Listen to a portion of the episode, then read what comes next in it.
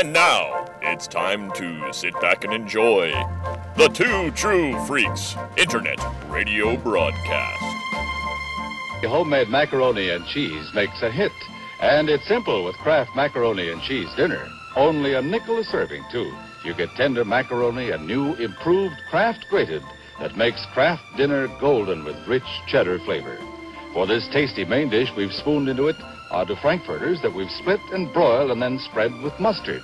The garnish is pimento. Enjoy it often. Kraft macaroni and cheese dinner.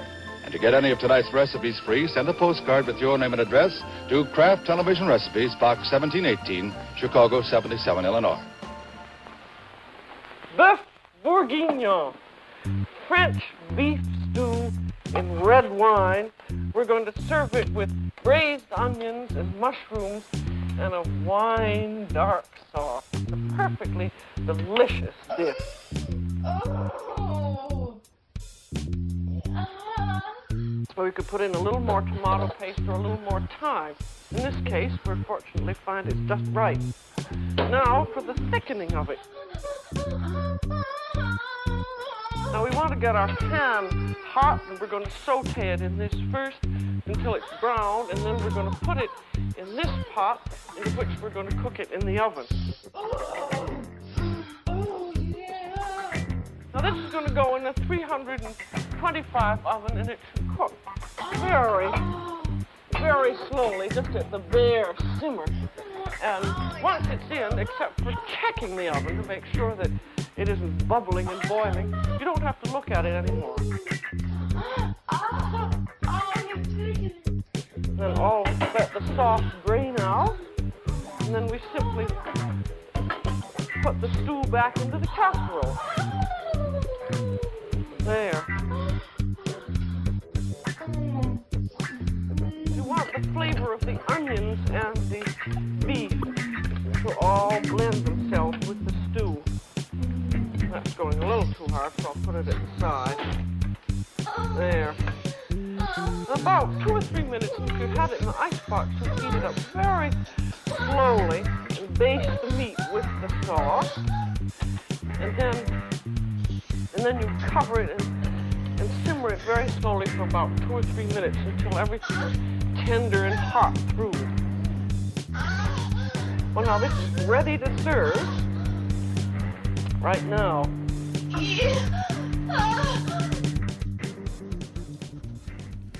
Hi, this is Carmen, and Guinevere and you're listening to Eat It and Beat It. on the Two True Freaks Network. We are here together. Alone. Now, we, just need you. Hello and welcome to Eat It, the first half of a two part podcast. This half concerning food. I am Sweet Baby Potato, and I am here with my uh, podcasting partner, Agent Orange. You can just call me O for short. the big O, A big O. and and we are doing orange food this That's month, right. Orange. Oddly enough, Yeah, well, imagine that. Orange food, and we're doing it because we love you people. That's it. And we want you to know that orange food is the healthiest food you can eat. I mean, if you look at the top 10 healthiest foods, they're all orange. There's the orange, carrot, papaya, pumpkin, the orange tomato, the butternut squash, the cantaloupe, the golden beet, the guava, and the sweet potato. But in all reality, fuck that. We're going right Nope. to the orange goodness that is the best color of any anything you can put in your mouth, right? Oh, the the bright orange neon oh. artificial orange I mean, what is there anything that that is that color that can actually taste bad? Oh. That's why I think like the the iconic food for this this one should be just the square in a plastic wrapper of American cheese. Just a it's like a tile of orange, you know. mean- as orangey orange as you can Now, get. if I say to you, orange food, what is the first thing that pops into your mind? Cheddar cheese. Cheddar cheese, orange. Yep. Hot, to, to me, it, it was either Velveeta cheese, Oh Velveeta yeah. or cheese puffs.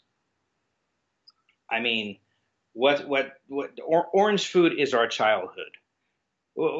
First, the first thing that comes back to mind that can take you back to your childhood of orange food. Let's hear it. This this is going to be good. Your orange opus, as they say. Well, besides just oranges, which is too Oh yeah, easy. fuck that. We're we're we're we're we're, Because I eat a lot. You know, little kids eat a lot of yeah, oranges. we're way beyond soccer mom. Oranges in Ziploc bags. No, we're talking. It's it's either got to be cheesy puffs, which m- only my grandparents would really give me cheesy puffs. But boy, oh boy, cheesy puffs are good. Or the grilled cheese sandwich with just two slices of orange cheese behind between white bread. So you just have you know that goo. Now, cheese puffs. I mean, did you know the cheese puffs were invented pretty much as a mistake? They, they were. They were. It, they were. They were invented uh, by people who used to make food for cattle, trying to make the corn go a long way. So they grinded up corn, and they would try and fluff it up in a process that could extend the, the corn, make it poofier, and and get more corn, more bang for your buck. But something happened in the machinery, and it heated up, and this corn mixture all of a sudden just poofed, and there you have it. And it was in Wisconsin, the land of cheese. At first, they they developed it into a snack food which is salt, and then someone decided to go ahead and add cheese powder to it, and that's where orange cheese puffs started. That's it. Now, are you a are you a poofy cheese puff eater or are you a crunchy You know cheese what? puff I have eater? to be honest with you. I'm a crunchy cheese puff eater. Now I'm not going to throw away a poofy cheese puff. I'm not. But uh, I I like the crunchy man. I started out as a kid, it was poofy all the Mhm. way. And the crunchy ones kind of tasted like farts to me when I was When you had kid. an uneducated palate. Right, correct. And uh and now it's just the opposite. And, and just like you, I'm not going to pass over regular poofy cheesy puffs Even a cheese. because they're they're deli- they're their own eating experience and their own because they sort of melt on your mouth and you get like the cheesy fingers and stuff. Oh stuff. yeah. I mean, But the the the the the little crunchy ones are definitely more flavorful. I oh yeah. think And there's only one way to they're more one concentrated. one way to eat the poofy one is to just put it in your mouth and just let it dissolve. Just let it Not unlike a uh, a, a Eucharist fucking uh, put in your mouth. You, you let it dissolve until it's nothing. That's that's it. But but the original crunchy ones came around in 1948, and here we are, you know, 70 years or something odd later, and and they're and they're still around, and they are one of the most popular popular snack foods that there are. And and there's actually a timeline for for uh, cheese puffs. You started off with crunchy Cheetos. Then the next big one was Cheetos Puffies, Cheetos Paws, discontinued in 1993. Then I remember Cheetos uh, the paws. flaming hot Cheeto. Love them. Then came Cheetos Checkers, discontinued in 98. Che- Crunchy Nacho Cheetos, discontinued in 97. I don't think I remember Oh, either that's of why they're discontinued. Zigzag Cheetos discontinued in 2002. Cheetos X's and O's discontinued in 2000. Flaming Hot Cheetos Puffs. Uh, Cheeto and all, a lot of these Cheetos are regional, like the Flaming Hot Cheetos con limon, which is lemon, are available in the Hispanic community. And then they have your baked Cheetos. I don't know if those are the ones that made you shit. I think those were the potato chips that they had that. Yes, with the Olestra. Then white che- white cheddar cheese Cheetos, uh, Cheetos mixes, and then in Japan, the most interesting one I've seen is the Pepsi flavored Cheeto. Only in Japan. Pepsi Yes. flavored. Pepsi, Pepsi Cola? flavored Cheetos available only Well, sure, I could see it. available only. I Japan. could see the Cheetos being sweet, Yeah, you know? and a Pepsi flavor. I mean, come on. What if you made Cheetos that were like honeycomb flavor, like the honeycomb cereal flavor? That would be delicious. You mean with a little bit of sweetness to them? With the, just the honeycombs, honey sweetness flavor to them, you know, instead of cheese, obviously. You- they wouldn't be Cheetos Yep. anymore. They would be honeycombos or whatever. Honeycomb and they wouldn't be orange. No, they would Now- not be orange. So yeah, I'm sorry, I'm straying No, us off that's our. good. That's uh, good. Now, now, when you eat a Cheeto and you get the Cheeto finger, uh, are you a licker or do you let the cheese build up so much on your finger that you can actually do a little tooth scrape?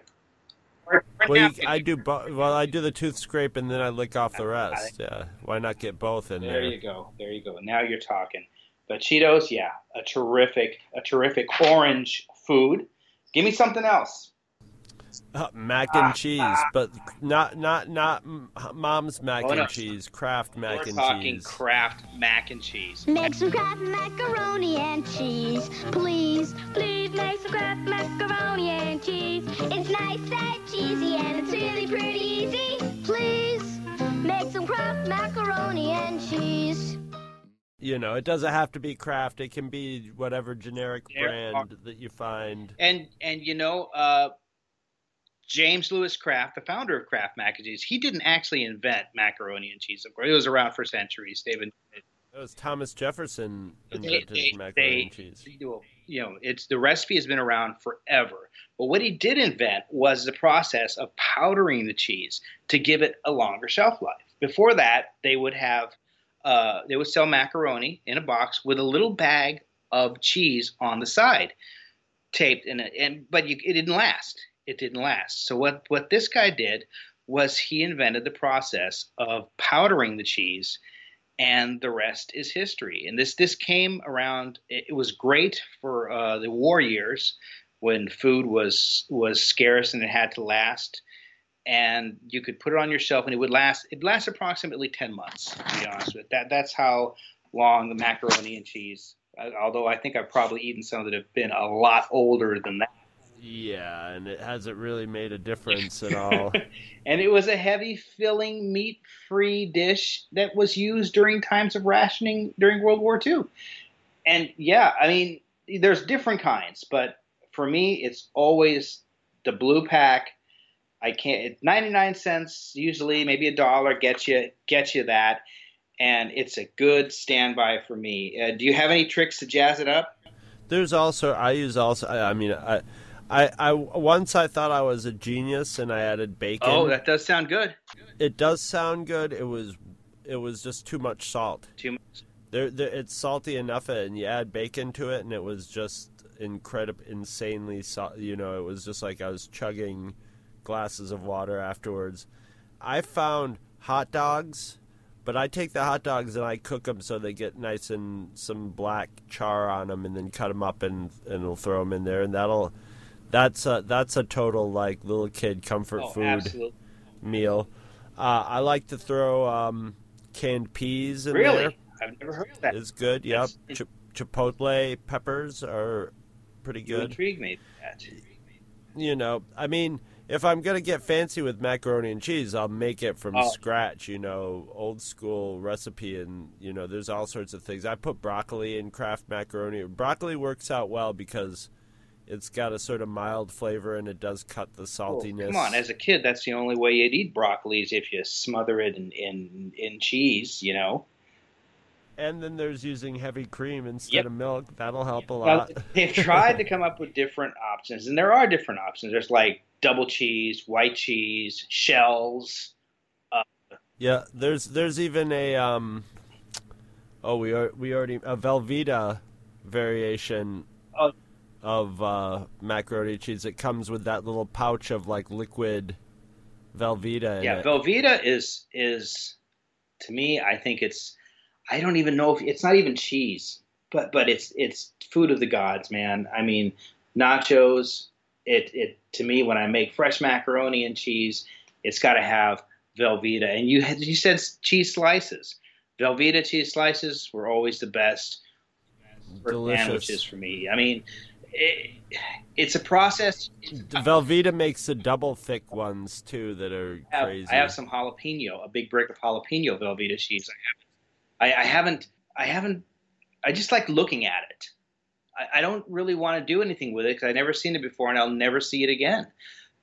That would make a good mac and cheese. Oh gosh, I mean, it's it was it's a it was invented in 1918, believe it or not, by uh, Emil Frey of the Monrose Cheese Company in Monrose, New York.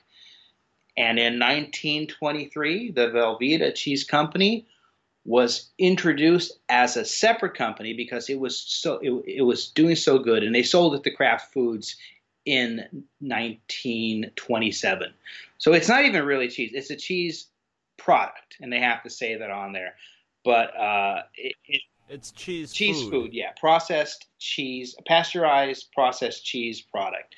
But uh, you know, they it, they uh, it was advertised as a nutritious health food. And in the 30s, Velveeta became the first cheese to gain the American Medical Association seal of approval. But these were the same people that said smoking was good for you too. So it's probably a bunch Right. of bullshit. But yeah, Velveeta is is nothing more American than Velveeta cheese. And you, if you bring anyone from Europe or any other part of the world and you make them taste Velveeta, they'll think we're barbarians. But fuck them, it's delicious.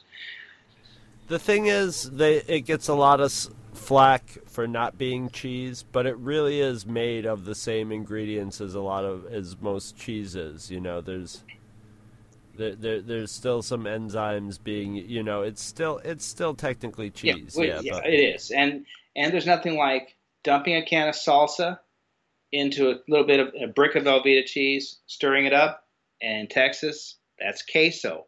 Man, that with some chips is the way to go. Love it. All right, hit me with another. orange sodas. Orange sodas. Oh my God, there's nothing better than an orange soda. You know what? Even an off-brand orange soda. You don't have to have the sun kissed. You can you Well, that's the thing. There's two different versions. There's there's orange soda, which is that sort of which is like the artificial orange flavor. Yeah. And then there's whatever they do with the slice, which has a little more fruity orange f- like real flavor to it. okay. it. All right. Slice always Slice always was like the premium orange soda of orange sodas. Although when we were little kids, I can't remember there was a uh, and it was like Fago or something like that, but it wasn't Fago. Fanta? It was a di- it was a diet orange soda that had um it was one of the last things to have um saccharin in it. Oh, saccharin. The And when, when we were kids, it, and the saccharin is super sweet, and that was the stuff that we had to get because it was like so. It was just like putting a hummingbird up to a you know Now, correct me. a, a sugar. Correct me if I'm if I'm wrong, but when diet sodas first came out, they had saccharin in them, and then they were found to uh to you know fuck up rats, give them tumors. That whole secret, that whole Yep. secret of NIMH stuff was going on, you know, with the mice. And and uh, but people got so pissed off that didn't they bring it back and, and put a warning label on it, or did they bring it back and had to change it? I I think there was a warning label for a while, and then it was gone. I think when we got the orange soda, the, that that was during the warning label Yeah. phase because it was you had to seek out that one brand to get the saccharin, and, and saccharin didn't have that like weird dry aftertaste that aspartame and a lot of the other other ones have. You're not going to get that taste again. But if we're on orange drink, I got to bring up Tang.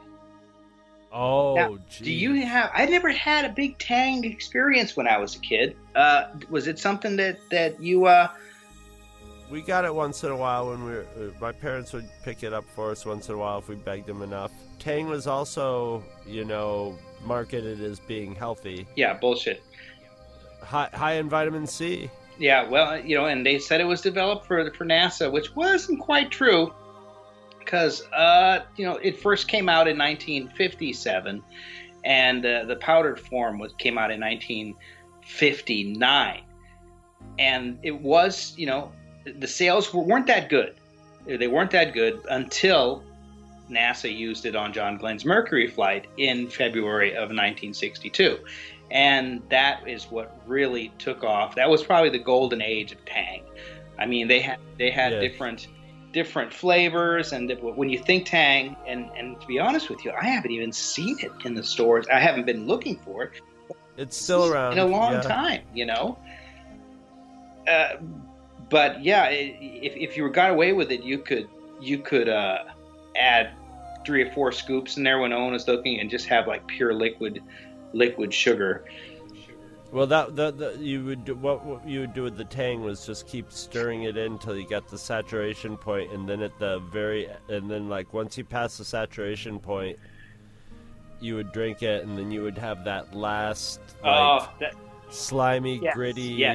Would pour super super sour um, bottom. sandy, sandy. of- yeah, it was Oh. delicious. Uh, Uh, yeah. I used to do that with ice with with instant iced tea Oh, too. to me, it was a coffee thing at Dunkin' Donuts. You would get coffee regular, and here on the East Coast, that's fading away. People don't know what that is anymore. But coffee regular here in New York is coffee with cream and sugar.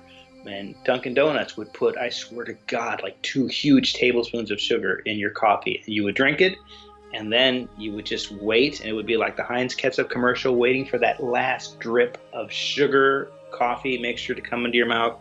And oh man, that was it. That was it. But yeah, Tang is something I think of as orange, and I never really had. I mean, I, I drank it, but you know what I did drink, and I had a love hate relationship with it was Sunny Delight. Oh yeah, Now- that was like just like processed It, it orange. I juice. even, I'm not even sure if it had any real orange in it. I mean, I think it did. I think it had like orange juice, but it was cut with a lot of water and um, corn oh yeah, yeah. and and maybe like some apple juice or grape juice or something sort of neutral to just sort of pat it out and make it. And then it had no pulp in it, It either. makes me mad. I should have done some more research on that because I would have. I mean, we bought it. I think. It, I think it was cheap, and I think that maybe parents thought, you know, oh, this is orange juice. But no, no, I'm afraid it wasn't orange juice. Uh, it it was uh, Sunny Orange orange drink.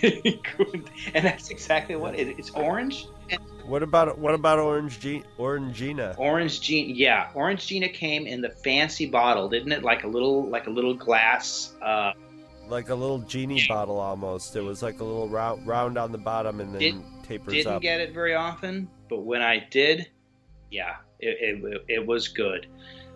Uh, you had mentioned the other day about uh, the creamsicle, the Yes. orange creamsicle, which is that thin orange shell of, I guess it was sherbet maybe, and then in the middle it was vanilla or some type of ice cream.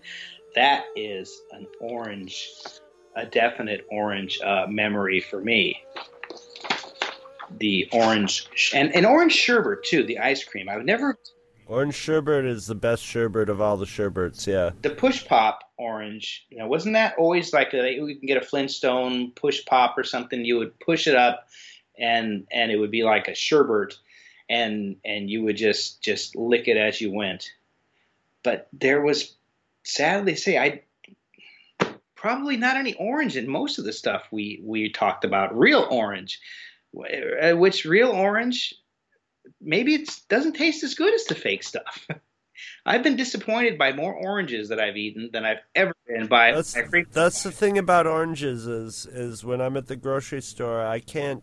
Like, I can pick up a uh, avocado and be like, "Ooh, this is a good one." Ninety percent, you know, ninety five percent of the time. An orange can look beautiful and feel beautiful, and then you get home and it looks beautiful as you peel it, and then you bite into it, and it can be dry or flavorless. Sometimes they're be- sometimes they're awesome. Like I have pretty decent luck with blood oranges. Yeah. The orange is basically the last girl at the bar at two o'clock in the morning. She looks really good, but get her home and you're probably going to be disappointed. Yeah, and and the thing is, a good orange. That's the thing is that you have to peel it and stuff. But I like, I like peeling it. I like getting z- orange peel zest smell on my fingers. You know, it's almost like a clean. Well, if you get the navel, then- that's easy to peel. Sometimes you'll get a Valencia or a juice orange, and you're you're more pissed off than anything, and you just wind up just cutting it into slices and just just biting it yeah, and uh, and eating it like that. But but you were mentioning off the air about a secret uh, uh, orange recipe that that Yes, this recipe has orange juice. that Figures uh, very uh, now prominently. now in is it. this a family recipe here or No, this is completely 100% my own invention. do tell and do tell the background story if there is one. I don't know. I was experimenting. Nice. And uh, I was experimenting in the winter during cold and flu season. Everybody was getting sick, and I thought, why don't I put everything that like fixes a cold and flu into into one thing? And that thing, and at, at the time, I was working in a place where I was in charge of the soup. So we would always have two or three of the same kinds of soup, and then, you know, uh, a different soup of the day every couple days. You Mhm. know. So I was I, I, I did this new soup, and I- and my boss let me experiment like crazy. So um, I what I what I basically did was I, I you know took all the folk cures for for a cold, and put them all together and made probably one of the orangest things you know you could ever have. And um, before I'd made a, a, a carrot soup Okay. That that I made very much like a squash Yeah. the, and so I was sort of basing it on that. So, you know, the basic basis of the soup is is uh, and and you know, I'm sorry for all the people who want to like write down the recipe. I've never written down a recipe or measured anything None- on it. You know, None of the all, best chefs ever do. it's it's, uh, but I can tell you how to put it together. And what you want to do is you want to have fifty percent. Now, if uh, you know, there's a vet, if if you want to stay, there's no meat in this, but if you're going cold buster, which is what I called it, the cold buster soup, you want to have it. You want to use chicken stock. You can, if you're a vegetarian, you can use vegetarian stock. Yeah. Is is is fine. You know, a savory Okay. stock. But you want to go half and half chicken stock and orange juice. And that's your basic stock for the soup, and and the orange juice is with you know you wanna you wanna get without pulp or or you know you want to take out the pulp. are you put it in, reducing so you this, just- letting it boil for a little while to uh, to maybe get more orange flavor, or is it pretty much just thrown together? No, no. First, no. You just fifty percent. You, you you put the stock in. Well, actually, the first thing I would do, just as uh, as if you're doing soup anyway, is I would throw some oil in the bottom of a pan, and throw some onion, you know, some diced onions in there, and and saute the onions till they're soft and starting to caramelize a little bit. And, uh, you know, just just a basic soup thing, and uh, you know, get a little caramelization on the on the bottom of the pan. And you know you might want to throw some uh, some chopped up celery in there while you're at it you know towards the end so and then and then put the stock on top of that when it's all cooked then you want to then you want to chop you know peel and and chop up a whole bunch of carrots you know i would say um eight regular sized carrots probably This is looking very orange. and you chop them up, chop them up, throw them in your food processor, and chop them till they're down to like little little tiny chunks. So you're gonna throw it. You're gonna throw it in your soup to to boil, and and it will boil the that carrot soft, you know. So you you you don't quite have a mush there of carrots, you know, like a squash soup. There's still a little texture Okay. to it. And then then you just start throwing in all the all the stuff. You know, you want to salt and pepper it to taste, but the the other um, cold buster elements to it are you want to get two good sized chunks of of raw uh, ginger Very good. Yeah. and peel that. You know, you, you, you get the you get the nice like half a fist size piece with a couple ar you know, nice stem with a couple arms coming off it. You want a couple of those, and you peel those, chop them up a little bit, and throw them in your food processor. So you have this nice chopped um, um, ginger, you, and probably equal amounts. And depending on your taste, you know, don't be shy with the garlic. Probably equal amounts garlic, you know, that chopped up fine and thrown in there too. lots of garlic, ginger, and uh, then depend. And then if it's your taste, the when I first made it, I used cayenne Yeah, I was gonna say to give it just a little bit of heat. and good for your liver. and and uh, and then I switched it up after that to uh, chipotles Nice smoky taste. because they're smoky. Yeah, they get that like smoky dark taste to them, and it just adds a little, you know, adds a little something to it. And that's basically it. It's it's good, you know. It's it's better the next day. It's better to cook it, boil it up till everything's nice and soft. Let it sit overnight, and when you reheat it the next day, every all the flavors have cooked together, and it's it's not as you would think it would be kind of sour and tart from the orange juice, No. but it really doesn't do that. The the orange juice sort of mixes together with the carrots definitely sweeten it up. That's And I, I used to make it every winter, and uh, it, it would get housed by the employees before the customers would even get it. nice, nice. And now its secret is out. But I did. It almost makes me wish I had a cold. I'm definitely. I know. I wish we'd recorded this so it was in the middle of winter. There was a nice winter for some cold buster soup, but I know. You, you tell me now that, that that that it's probably by the time this airs, it's probably going to be you know summer, beginning of summer for God's sakes. it will be this. I think this will be the May oh. episode Well, of Eat It and Beat since we're doing a little bit of uh, it, it is uh, about that time once again on our food uh, eat it pod uh, part of our podcast that we bring in our good friend George Leonard Herter, our patron, patron saint. saint, of course, bullfinch and authentic historic recipes and practices. I looked up orange, and believe it or not, there is something that he has here called the Orange Marie, which I have actually made. If I may read rather quickly, because you have to read his backstory. Marie de Hongrie was a had a fine castle in Mariemont, Belgium.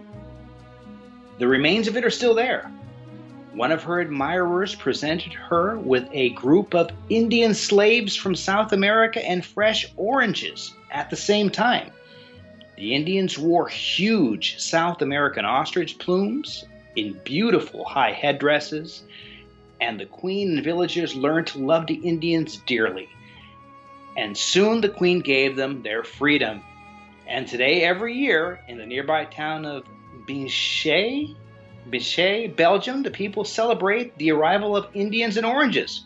And nearly every man in town dresses up as an Indian with a huge ostrich plume headdress on their heads, and they carry a basket of oranges. Now, there is about 30 years ago, which huh, when this book was written, we're talking a long time ago, a man named Ande Dupree, Dupree, a cafe owner, invented a wonderful drink and called it the Orange Marie in memory of Marie de Hongrie. And it is a fabulous, unbelievably different, and delicious drink, one of the finest warm or cold weather drinks that I have ever tasted anywhere in the world. Here is a modern Of course it here is. is a modern adaptation of it. Take six level teaspoons of malted milk, one can of frozen orange juice, Sounding good already. three empty orange juice cans of water, which is bullshit because you could always add a fourth one in there. Three empty orange juice cans of ginger ale. You put the ingredients Oh. into a water glass water jug that you have a cap for and shake it together well. See that the cap is tight and put it in your refrigerator and let it sit there for three days. The drink is no good at all until three days have passed. Remove from the refrigerator, shake well again, and serve cold. It is the smoothest drink you've ever tasted. If you use alcohol in your drinks, who doesn't, add four ounces of vodka to the drink after the three days have passed and serve it at once. Everyone who drinks this will marvel at its taste and never guess what the ingredients are. There are drinks with orange juice bases served in America, such as the Orange Julius, but none of them can be compared to this famous drink. It is in a distinct class by itself. And again, the hard hitting research that we do here on Eat It three days ago, I have prepared this. I have a small sample here in the. I can't believe we didn't mention orange I Julius. know. I didn't even I- think. Of, I forgot I about think orange this may Julius. taste like an orange Julius. I, I, They used to throw the whole shell into orange Julius. Orange Julius had eggs I and, and shells in it and stuff. I, I guess not in my. They, they are around, I guess, but I don't see them. But I have I have the concoction here in the in the official Eat It and Beat It shaker here. So three days, Does it keep any carbonation at all? we'll find out. No, there's no carbonation. Hang on here.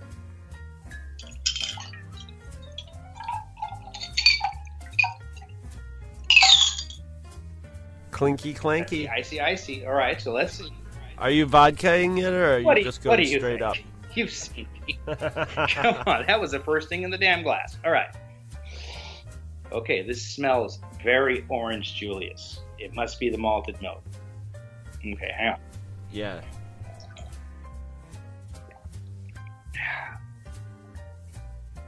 Yeah, that's good. That there's there's just a hint, and I mean a hint of fizz because I did tighten the cap, but not that much because and the you know it tastes very orange Julius like, but different. Is it the smoothest drink you've ever drank? the in your smoothest drink I've ever drank in my entire life, and it makes me want to put an ostrich plume in my head and find a South American Indian and get a basket of oranges. But it is quite tasty. Uh, Mr. Herter has done it again. His his his vast knowledge of uh, of everything food related. It's not a bad little drink here. I don't know what I'm going to do with a gallon jug of it. I guess I'll have to uh, drink it. Drink it. But but it's good. Pawn it off on the wife and kids too. They'll drink it. Well, I added vodka to the bottle, so pretty much. Whoa, oh. It's gonna Pawn it off. Oh, the wife does it. Yeah, oh, yeah, yeah. It's just, it's all the you, wife baby. doesn't drink, and the kid is eight. So You can find some people at the Oh, garage hey. if you if you if you need to pour some of that down. I down. was just talking to Creepy Mike today, and, and he's down for for he would be down for it right now if I'd go over there. But wonderful, and, and so uh, on that note, I guess I guess uh, that's gonna probably wrap up the orange part of uh, of Eat It. Orange, you glad that we chose the topic?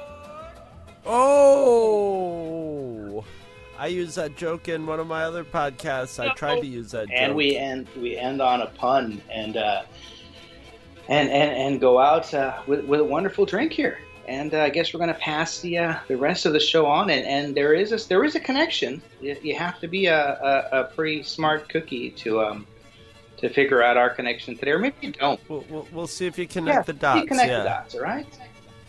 We'll be right back after this.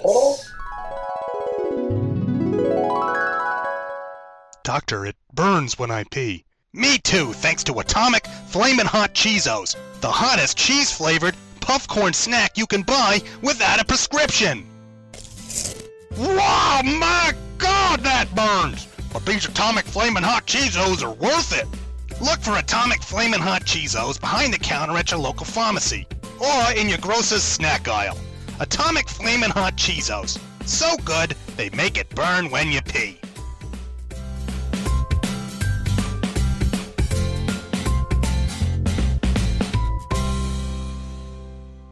Hurt and can't work? Call the law offices of Turner, Conroy, and Finkelstein 555 double lot double lot. In a wreck and need a check? Call the law offices of Turner, Conroy, and Finkelstein 555 double lot double lot. Blood won't come out of the carpet? Call the law offices of Turner, Conroy, and Finkelstein 555 double lot double lot. Turner, Conroy, and Finkelstein helped me cut through all the red tape with getting disability. Now I'm getting my check. I'm not hurt. I just didn't feel like working no more. Thanks, Turner, Conroy, and Finkelstein. For all your legal and illegal needs, call the law offices of Turner, Conroy, and Finkelstein 555 double aught. Not licensed to practice law in any state or the District of Columbia. Turner, Conroy, and Finkelstein is a wholly owned subsidiary of Biscuit Basket Consolidated Brands Incorporated.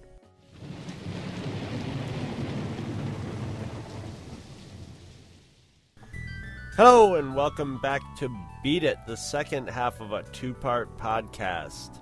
This part being on, well, tonight, All American Pornography. I am your, one of your hosts, Remington Steele Dossier, and I am here with my co-host David Dennison. Don't cash the check. God, don't cash the check. And oh, checks will be cashed. And and um and and this did. No, I I you know what? Go ahead, bring it in. Well, for the first time, we're gonna get timely, but we're not gonna get political. Absolutely yes, not. this is this is torn from the the the headlines of today, or I guess from the clickbaits of today. we are going to be examining, so to speak, porn starlet Stormy Daniels. Woohoo! Now we're not really going to talk about any of the, the you, Yeah. you know. There's a whole presidential porn star thing going on right now, but that's what your Facebook feed and the news is for. You can you can go hear people opine and talk about all those those gritty details or not gritty details. I don't know. This that we're recording. This is we recorded this two months from when you're hearing it, so who knows what's happening right now? We're just here So- to to let you know a little bit about Stormy Daniels because We're bringing you the facts. That's now all. did you We're not really bringing you the facts on this case. We're bringing you the facts on Miss now Daniels. did you know about Stormy Daniels? In all honesty, before any of this went, no, neither. Apparently, though, if you like follow porn stars na- by you know, by name, you, you you probably might have because she seems to have quite she's quite credentialed, and not in the normal like you would say in a sort of. Um, Trying to be nice, sort of. Oh, she's got many credentials, no. sh- which means she's been in a million porn movies, which is true. She, yeah. But she has she has worked herself into the industry beyond just acting. She is the most uh, modern, I guess, porn star that we have done on the show. And and for I'm going to get it off my chest that you, sir, are a jerk because you you I, I even though I have been dropping hints to you for the past two weeks that we should watch one of her movies, all I got from you was ah, you know, there's a I wasn't there. gonna do it. I wasn't gonna do it. I know it, better. It took me the better part of a while to finally get a movie, Operation Desert Stormy, uh, which was filmed on a budget of two hundred and fifty thousand dollars in two. I thought you were gonna say two hundred and fifty dollars. yeah, basically, it, it, it goes to show if you have a house in LA, you can be anywhere in the world, and it comes from it comes from it was 2007, and you're an asshole. It was three hours long.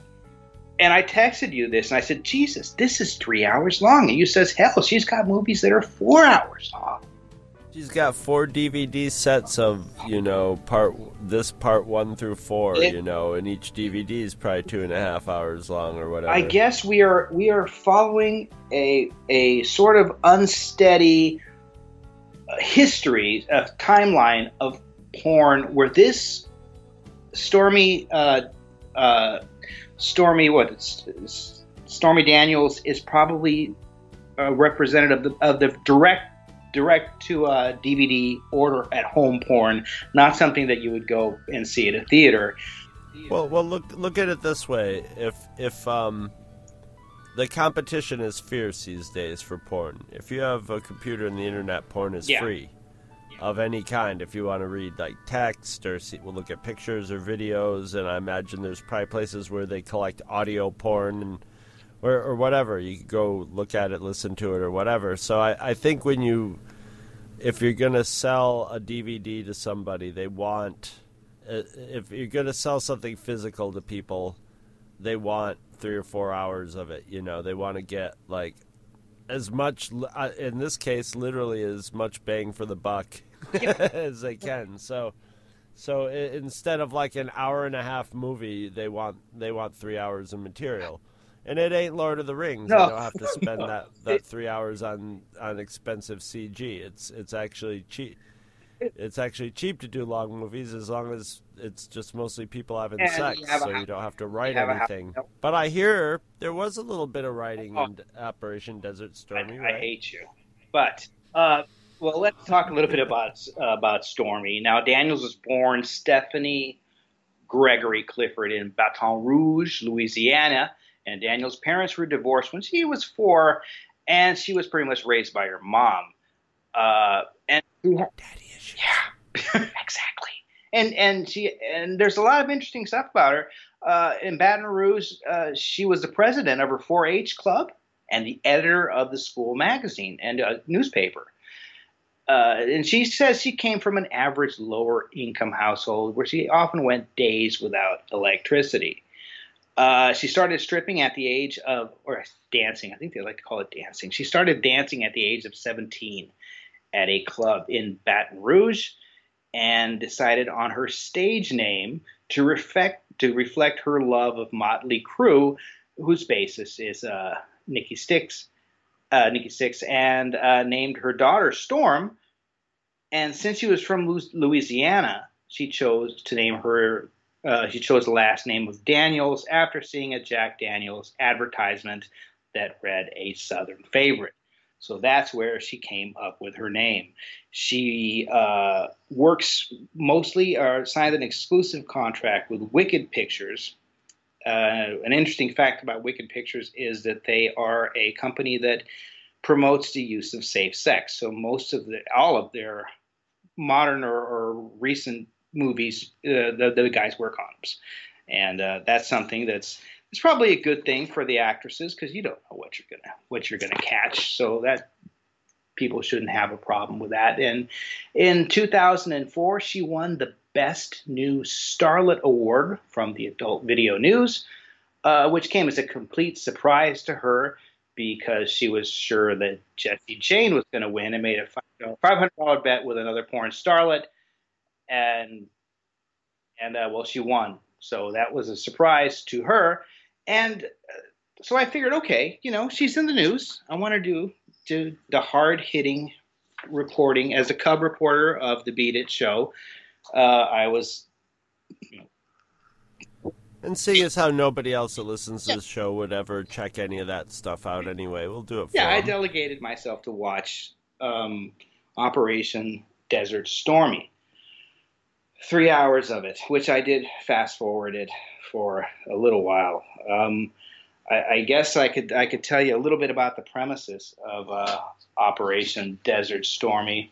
It uh, it, it she's it's basically a secret agent ripoff. Okay, her and her husband uh, are secret agents, and they work in an office with other secret agents, and it's basically your like the te- television show The Office, but they're secret agents, and there's a lot of screwing going on, and they come across a plot that the world is going to be blown up by terrorists, and the leader of who is Ron Jeremy. Yes. Ron Jeremy is the lead terrorist, and he has a big silver. He looks kind of like uh, Snoke. He's dressed like Snoke from uh, Last Jedi with uh, all gold and silver, and uh, he is the lead bad guy. And it is up to Agent D, as she is known, her bumbling husband, and a cast of ten, maybe other women. so you get you get to witness Stormy for the first twenty minutes of the movie, maybe fifteen, and then you get to see Stormy in action again at the last uh, ten minutes of it. So she directed it, she wrote it. It's a comedy. It's not funny. God, is it ever not funny? But it was a tough watch. But it definitely fills a, uh, a need, like you like you were saying. You know, this is probably the future of of of porn because you know I had to break for dinner, I had to break for breakfast, I had to break for lunch. I couldn't sit down and watch the whole thing. It was uh, it was pretty painful. But uh, Yeah. Pretty painful, definitely sort of describes my Stormy Daniels video viewing. so you watch you watched uh, I did not watch three hours of Stormy Daniels. I was, I think w- I would probably say the average length of. I, I just went to you know the sort of like I think Pornhub was Yeah. one of them. X videos was one of them, and just put Stormy Daniels in and saw what popped up. And uh, I'd say the average length of the videos that I watched would be like eight to twelve minutes, something like that. So they were probably clips from Operation. I may have seen clips from Operation Desert Stormy. now the thing is, I put her name in, uh. so everything that I got up was not Stormy Daniels. Though a lot of it was stuff that she had Yes, made. and you're gonna. Because the first clip I pulled up, I was like, okay, and it was one of those. It had the feel to it. To it, started in the '80s, although there were a few in, women in the '70s, but in the '80s it sort of took hold where women would become the directors and writers and stuff, and be like, um, we're we're going to make porn that women will want to watch too, which has you know they they're more engaged in a story and communication between the characters. So the characters were talking before they had sex, you know, having a romantic conversation or a relationship conversation that was really poorly written. Oh. And then the and then the sex was very like gauze over the camera you know. It was still hardcore but it was it was filmed more quote unquote sensually. And i'm like wait that lady isn't stormy daniels. She's like 20 years old and asian you know so it's a, it was a clip that she directed. But i found plenty of of once you know once you get a look at stormy daniels you, you, it's she's pretty easy to spot. She's got a very big tattoo like on her belly. So Well, you you, you can you can say out there, "Well, I've never watched Stormy Daniels," but if you have watched the Forty Year Old Virgin, you have seen Stormy Daniels. Mm, that's right. She was in a clip uh, of a fantasy that uh, that Steve Carell was having in that movie. So you have you have seen her if you love the first uh, the Forty Year Old Virgin with Steve Carell. I guarantee you, almost everybody in America, in, the world, has at least watched one Stormy Daniels Without video. even now. knowing it, because just out of curiosity. No, no, they Okay, knew. They yeah. went and looked it up. They whether they admit it or not, whatever. I think almost everybody may. And I'm saying, ladies too. They just want to check it out and say, "I just want to see who this person." Well, I is. think off off mic, you you said it best when you said she was generic. in every way, and I don't mean that. I, I well, I do mean that as a slam. It's a kind of a slam, but I mean there, uh, uh, like uh, I, I'm not going to um, to run down her success because she's obviously like an intelligent person and Yeah. driven, uh, and so and like business minded. So she probably got into porn and said, "All right, you know, when you're a woman having sex in a porn movie, you only have so much of a shelf life, and when the porn movie's over, you get your money, and then you don't get anything else, you know." And and but if you're a producer and stuff, you're getting money all you know. You're getting money from all different directions. You know, it's it's a step up, and you don't have to do the the grueling work that being in a being in a movie is grueling work. Being in a performing in a porn movie is like you know being Cirque du Soleil, Yeah. you know Cirque du Soleil style No, I- skill level if you're doing it well. She's not. So she's not from what I've read about her. She's not an unintelligent woman. I mean, she she she, you know, she did her part with the porn, and now she is mostly behind the scenes. She writes, she produces, and she'll throw herself in the beginning of it, the movie, maybe if she wants to, and maybe give it a little bit at the end just to get it still out there. She seems to genuinely like oh, performing. Oh, yeah? She seems to be, but you know, I mean, she's older now. You know, she's forty, what, forty six or something like that now. Yeah, which is Or in her, she's in her forties now, and you know, she's probably thinking maybe she'll have a family eventually, or you know, retire. She has a daughter. You know, she's she's been married twice, and uh, she's been she's been married and divorced uh, twice. Uh, first to fellow porn star Pat uh, Myne, Mean, and then to Mike Moz. And she has a daughter who she is um, really attached to, and from her former boyfriend uh, Glendon Craig. And you know, you had mentioned to me that she had tried to run uh, for the Republican senator as a or at least look. She did, it. yeah. A group of fans they attempted to recruit Daniels to run against Republican Senator David Vitter in Louisiana in 2010, and uh, the recruitment process was centered around the website draftstormy.com.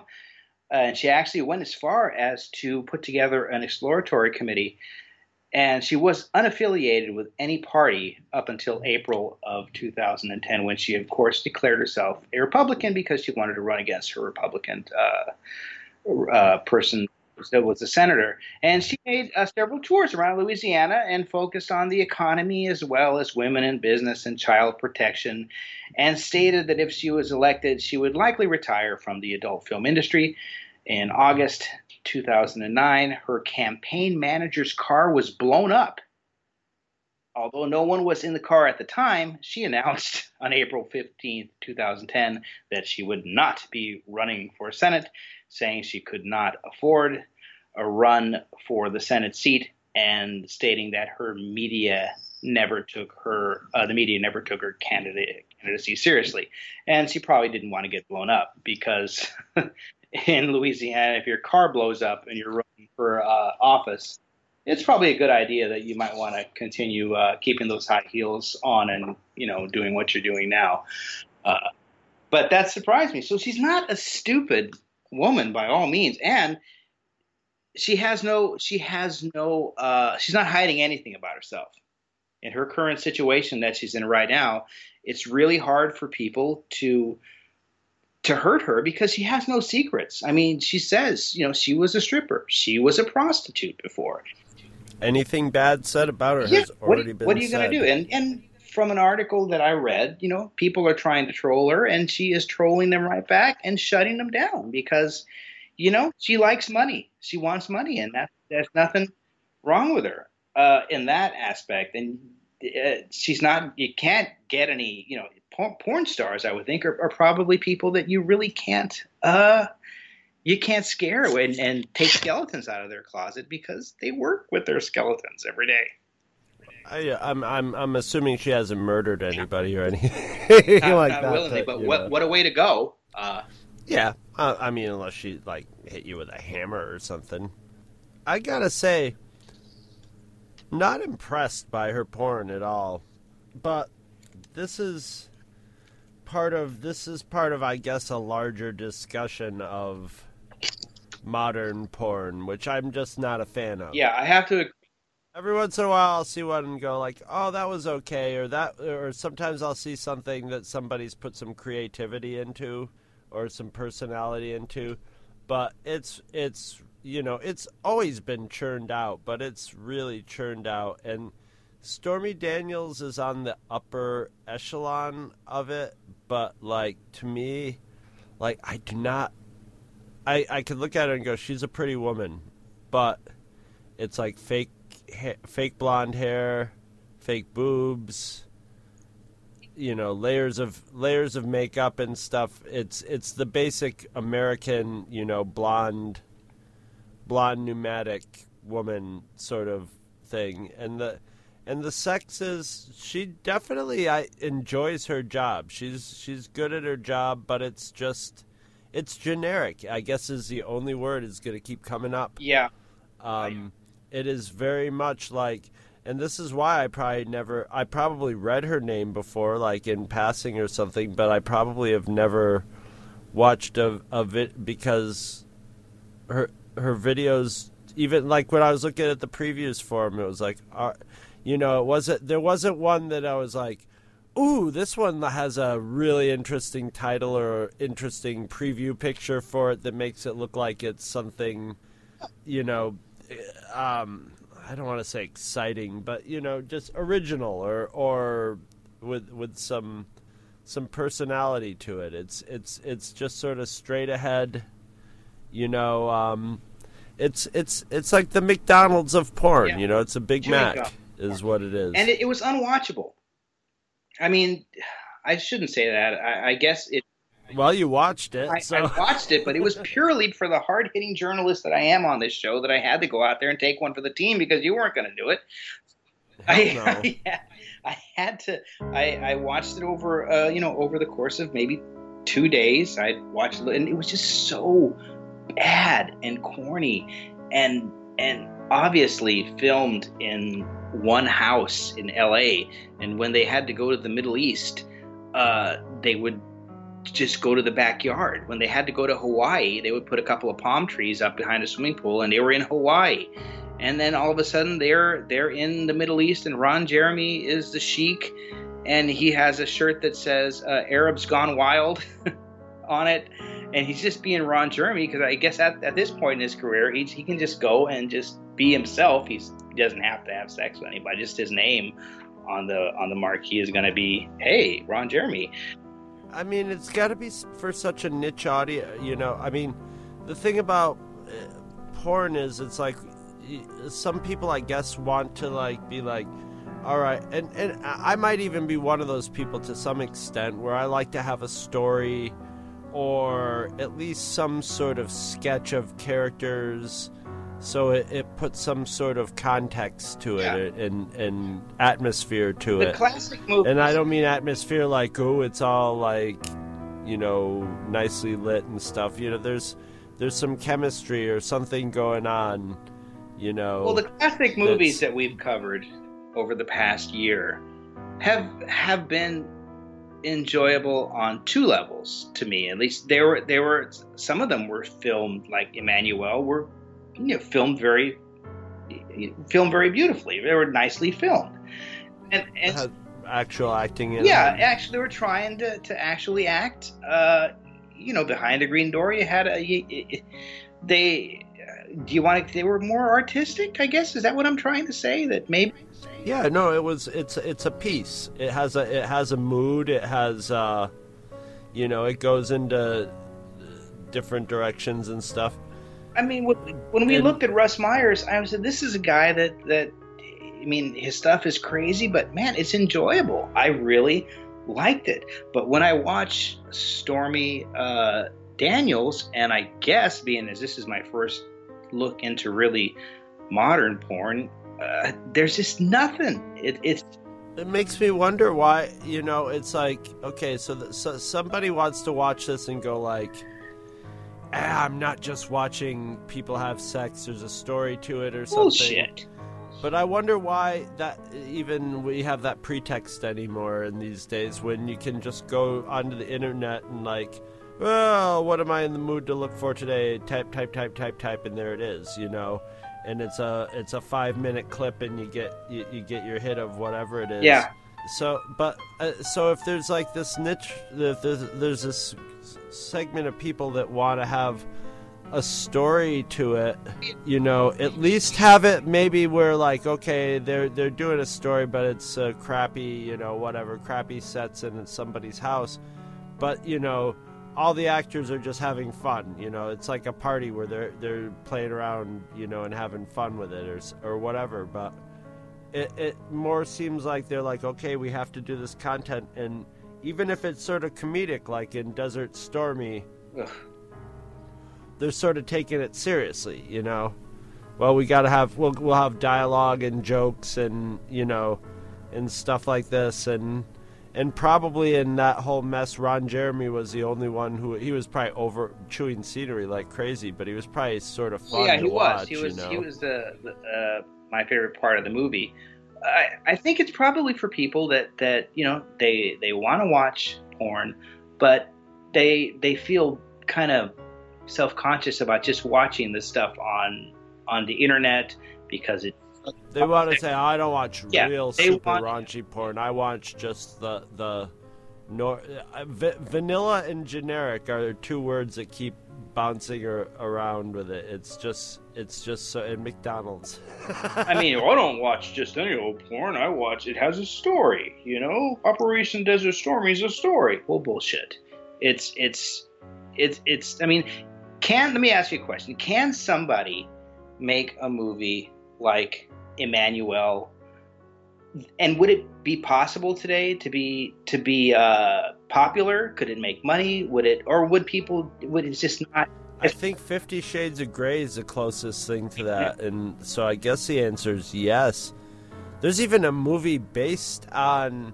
There's a movie coming out with like Jane Fonda, I think, and a bunch of other old actor, you know, like elderly actresses that get a second lease on their sex life by reading Fifty Shades of Grey, and that's the story element of the movie. I've never seen. It. Yeah, I guess Fifty Shades of Grey is, is our closest thing to Emmanuelle, you know, and I guess before that was Showgirls, you know. I, I'm sure there's still ground out, you know, soft core stuff for hotel rooms and for cable channels and stuff somewhere. Well, this thing, this thing won best comedy porn of 2007, and I was just, I that that's, that's well, that, 2007 maybe. Yeah, that's. In in the in the interview, in since 2007, a lot of digital post effects work has come into play, you know, on a level of where porn people can afford to do rudimentary CG and real and be- way better like blue screen effects and stuff for backgrounds and stuff. So now, like, if you want, like, then that's a that's a that was a comedy in 2007. If it was ten years later when when she made it, she could have she could, you know, they could have put the background, they could have put themselves in the desert. You know what I mean? Yeah, instead of. And and now the people who make comedy porn is usually like a parody of a TV show or movie. They can, you know, the the the Star Wars one they came out with a couple years ago was uh, the special effects were pretty decent in it. You know. Yeah, I guess now that you mention it, 2007 we are looking at it's pretty dated, I guess. Come, uh, I hadn't really thought about that because uh, I didn't look. At, it's eleven years ago. I hadn't. Uh, I hadn't watched anything modern up until this, and boy, it was before Two True Freaks. Oh my god! So yeah, pre pre Two True Freaks. It's just pre Two True. That's how we we um, date ourselves. That's how we designate our porn. pre and post Two True Freaks. Yeah, it was it three hours of this. Um, but but she's not she you know so many of the of the stars that we um that we talk about have terrible endings you know they they wind up you know penniless and and just just uh, not happy endings but i think that huh, no, she's wrestled her problems into yeah, into she's smart and you know, her she's advantage. going through what she's going through now, and she's hired like really good lawyers and a great legal team behind her. Uh, and oh, you see, but I don't think this is a problem. For, not to get into the political part, I don't think this is a problem for. Her. I think this is going to be one of the most profitable and you oh, know. Oh yeah, absolutely I don't know if it. I I don't know if it's going to be enjoyable for her. I don't. I, I don't really know what she, her personality is like, well, but she may be enjoying. You know, she may be enjoying well, this. You know, it may be. It might be a Machiavellian plot that she's coldly doing, or it might be you know passion passion driven or whatever. But um, I've yeah, I don't I don't know if it I don't know if it's a problem for her per se. I've read that behind the scenes, uh, you know, she's she's doing a tour right now, going out and and getting everything she can while the getting's good, but but right. she's not. According to this article, she's not enjoying it. That you know, she she just wants to lead a simple life with her daughter. But every time she steps out of her house now, of course, there's there's cars and reporters everywhere but she still goes out there and she's keeping the ball rolling and keeping her name out there. And the fact that you didn't know about her and you pretty much know everything about it, a little bit about everything. I can't keep up with modern porn actresses. I just can't. There's too many of them. I, I couldn't keep up. I, I'd still be hard pressed to name 80s. I couldn't name 90s porn actresses, a few 80s porn actresses you know, I'm I'm still I, I've processed the '60s and '70s. yeah, yeah I, I, I think that's going to be my favorite uh, genre to look up for the show. Uh, you knew Bridget the Midget? I mean, come on. Yeah, well, you know, I mean, but Bridget the Midget was on Howard Stern all the time, so that was more how I. I wonder if Stormy's been on Howard Stern. Probably. That would be interesting. Probably at some point, yeah. To uh, if not, I bet he's chomping at the bit to get her on there right now.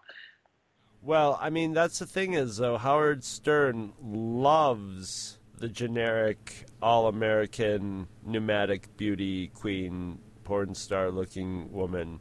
I think that's what his you know wife and and his well, his current wife and his ex-wife pretty much were blonde sort of breast job type ladies. So so she would be right up his alley and if I mean if she's winning, I mean Howard Stern and Howard Stern's people are definitely way more on the the porn tip. I mean, honestly, when I go to like video porn sites, I'm mostly like doing research for the show. I'm going to end up watching be, some, you know, 70s full length movie to to see if it's any good. You know Yeah. what I mean? And be like, oh, maybe this will be a fun movie to watch. You know, and and when I see all the the the just like straight up sex ones, they just all look the same. They all look exactly the same. And then when I watch them, they are all pretty much. It was funny having a conversation with uh, the the hair metal hero once, and he's just like, yeah, you know, I I could just look at the you know the little play play uh, slider across the bottom and go like, oh, I can slide it over here, and I know this will be happening, and if I slide it this far, I know this will be happening. That's how I. And that- I mean, Desert that's Stormy was a little slider on the bottom. Yeah, and that and that and that's I mean that's that's because that's done because of demand from the consumer. You know, that's after uh, all this porn that we see is you know fine tuned, distilled from you know. I mean, if if there's ever an industry that's responsive responsive to its consumers and really figuring out how to maximize it's the porn industry. You know, I, I had a friend who was a, a bouncer, and he used to work in the porn industry, and he would, you know, tell he's he was just like, yeah, you know, you notice in a lot of porn movies, at, at some point they do a, a long like from top to bottom pan across the actress's body yeah. and he's like that's specifically done so you can start start or end with the feet that's specifically done for the foot fetishes. so they know at least in every video they're going to get a look at her feet and see that they're in pumps or Always whatever pumps. Always pumps. Uh, and pumps and pumps also do my fa- my favorite modern porn thing which is the clomp clomp clomp where you have two two girls who are pretty good at porn, but they're not good at they're not like good at acting, and they're not and they're oddly for being good at sex and getting into sexual positions. They're oddly kind of like clumsy and and not very you know coordinated. So the, there's a lot of like women walking around in in heels just going clonk clonk clonk clonk clonk every you know every time there's a wo- woman in the, every time a woman's moving in the room it's like horse hooves you I gotta know say, Stormy is very nimble, uh, so she doesn't have that problem. no she's got her moves down and that's the thing though is is she is almost to the to the point of mechanical you know Yeah. Is she's smooth and like sensual but it's a practiced it's an it's it's it's an acting performance. It's almost stagey you know in in a way. Um that was the the, the first one i watched was i think it was titled stormy daniels three way and it was her this mulleted mulleted kind of cheesy looking guy older older but then again i think it was in her milf period too but i think he might have been old, a little older than her and then another another lady. And it was shot like sort of like hbo real sex sort of way where they're all like hi i'm stormy daniels. Hi i'm blah blah blah and i'm a lucky guy. And and then this woman going like oh i love watching stormy and this guy. They're so hot and and then they have sex and you know so it had a little seg you know and, and it had nice little graphics of their names coming up and stuff like it was a reality show or something like that so it was probably part of a movie about a reality show or, stu- uh, or stuff like that and you know, Stormy Daniels having sex with the guy, and it's and it's it's sort of like a lap dance or something. Yeah, You know, exactly. it's sort of like something she's learned from dancing and learned moves and and all that stuff. Like it doesn't uh, the the the um. Oh, I'm trying to look for the word for it, but it's almost like um, codified, you know, sensuality. That uh, all, all of uh, um, everything about a strip club is that everything's sort of you know sim- the symbolic oh the writhe you know and like oh I'm gonna writhe over you and and all that. It's all just sort of pr- this this programmed in generic Well, it's sort of it's a thing. circus. I mean, like I, I kept Yes. thinking like It's a mime. Stormy Stormy was the ringmaster, or maybe like uh, Buffalo Bill's Wild West show, where you you expected to see a lot of of Stormy, but you didn't. She came on, she introduced, you know, kind of did a little thing in the beginning, and then she she acted, and she had all the other girls on for the two and a half hours. Yeah, they, they, they, they do all the heavy lifting. Yeah, She had two scenes. So uh, I guess if you really want to, if you're really intrigued by her and you really want to see, you're going to have to go back to some of her earlier works before she um, she decided she was going to be a producer and a writer and a director. Uh, but if this is the future, if this is what you know pornography is now, I'm I'm not really into it. I, I'd rather it's boring. Yeah, watch- it's it's dull. I'd rather go back and watch Russ Myers. That's, I mean, as the first modern thing I've watched, I I was expecting something that had a little bit of chops to it, and I keep saying it was bad, but but I. I guess I just wanted. Oh, this is going to sound so stupid, but I just wanted more story. I don't know. I wanted a little bit. I wanted, life, a little more life to it. It's kind of lifeless. when we get to the Devil and Miss Jones movies, yeah, you'll see you'll see there's Devil's Miss Jones 1, then there's part 2, and then there's part 3 and 4 which are actually one movie that they cut in two so they could sell more DVDs. So there's there's basically 3 um, Devil and Miss Jones movie. There's more than that, but those are the three main, you know, big budgeted, you know, di- and they're completely different movies made by completely different people with completely different feels to them. But all three of them have energy to them. You know, they have life. They were trying to. They they had they had an idea behind them. You know, and you did, and you don't even need a very complex idea but just a, an idea, a mood, and and stuff like that. You know. So let me ask you: Are we looking at an industry that has peaked and actually is now going back downhill? no. I mean, as far as like entertainment value, I mean, if, did it peak in the 70s? we're we're we're just before we're just before interactive. I mean, they're they're now they have very realistic sex dolls, but we're getting close to like sex androids. We're getting very close to like virtual reality suits for your whole body type of thing, you know, and stuff like that with the with technology and when technology goes forward it usually goes forward riding on the backs of pornography. so the so, the best is yet to come. So where we got vir- we've got like holodecks and virtual reality coming up, Ah, well, I'll be too. right? So what's the first? You know, I mean, I mean, I, I'm I'm I'm pretty sure Gutenberg was printing porn before he was printing Bibles. Well, Eve was naked, so there, you know. But but I don't know. I I I think that that all said and done for right now, I think uh, I'll just stick with the classics.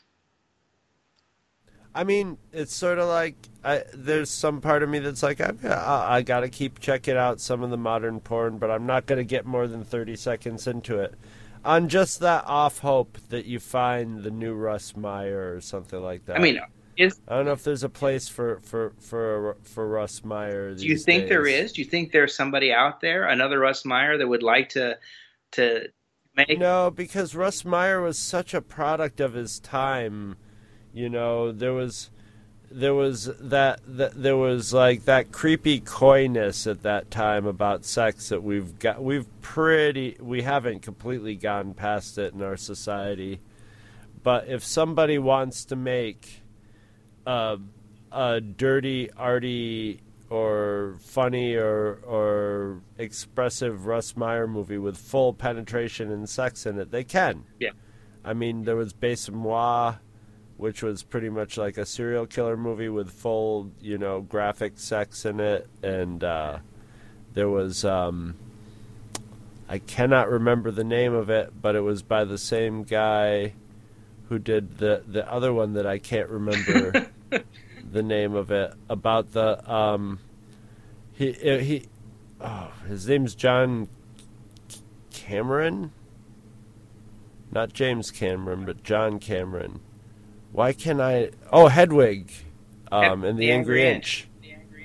the director of the, the the guy who wrote and directed and played Hedwig in Hedwig and the Angry Inch did a uh, follow up movie that I can't for the life of me remember the name of, but it was NC seventeen, and it was it had full you know all kinds of gay sex, lesbian sex, straight sex, experimental sex, and it was you know a, a comedy drama, you know full realized movie type thing and it sort of came out to not a lot of big it was a good movie and it got good reviews and it didn't it wasn't scandalous you know it, it, it's I, I i think it would be hard to create buzz Yeah. for something like that uh, uh, you you only with weird things like 50 shades of gray which tapped into some weird creepy vein and i don't mean creepy as an s&m vein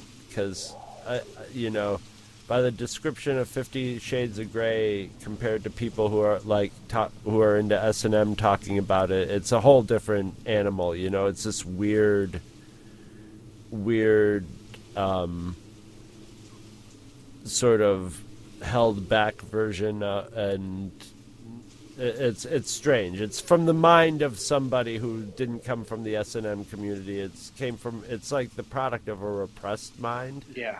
sort of thing, and I think it it's it's struck something in people's in, in ladies' brains that they liked, but that was just sort of a weird anomaly. It wasn't anything like Emmanuelle or, or Russ Meyer. No.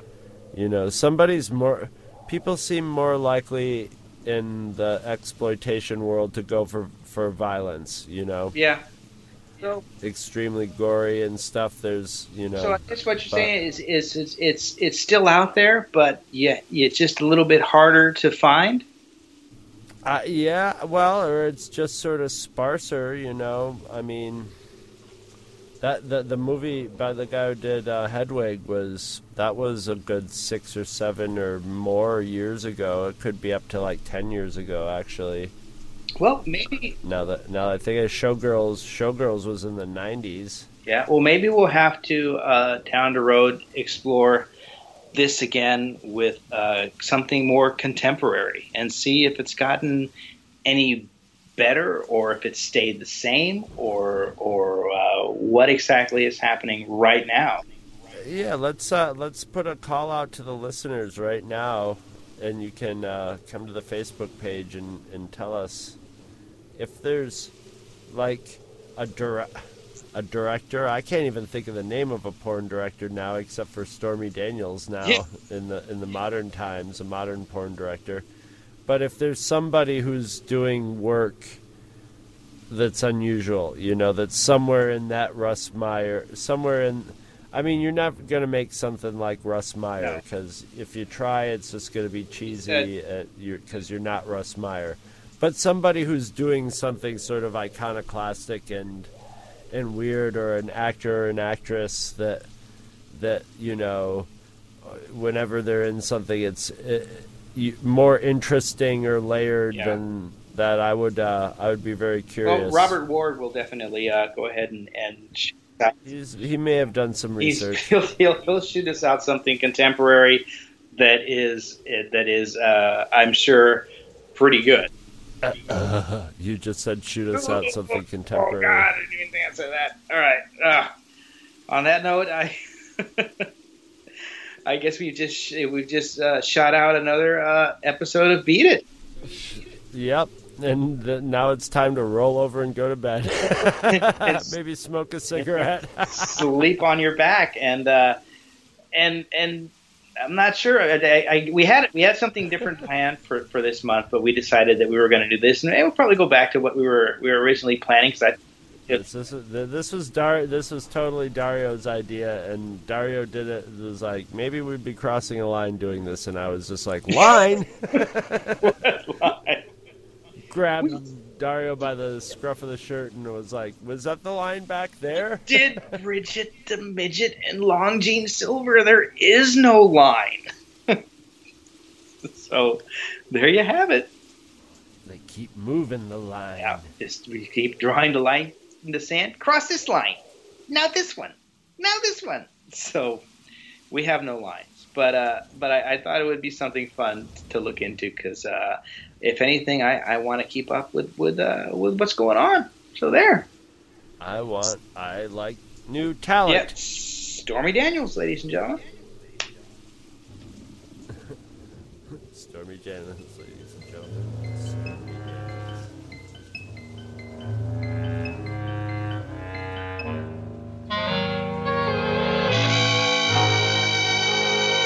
Don't know why there's no sun up in the sky.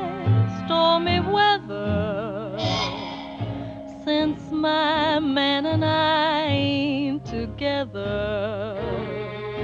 Keeps raining all the time. Life is bare, gloom and misery everywhere. Stormy weather, just can't get my poor self together. I'm weary all the time, the time.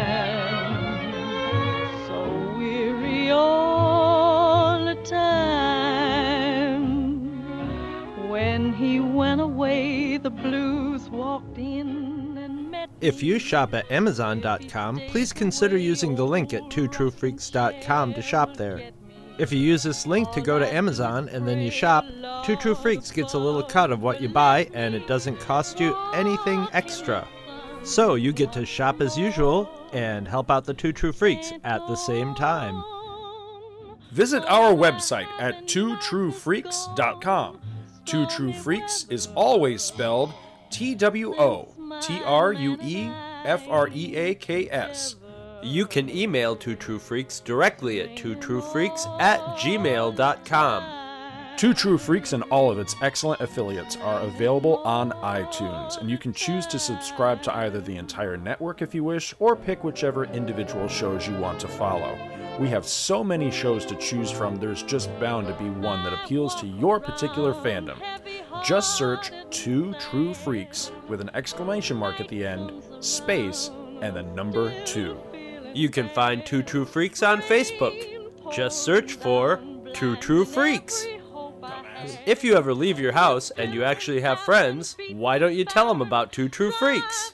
If you've enjoyed our show, please won't you take a moment to rate us on iTunes? That helps others find the show too. Thanks for listening. And join us every Monday for new episodes of Two True Freaks. can't go on. Everything I had is gone. Stormy weather since my man and I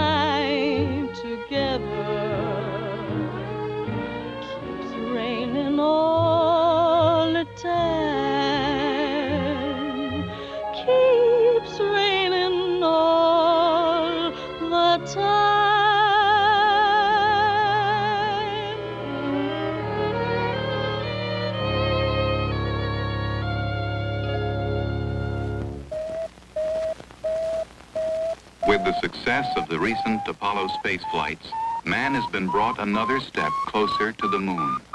Aboard these manned Apollo flights, three astronauts, and with them, Tang.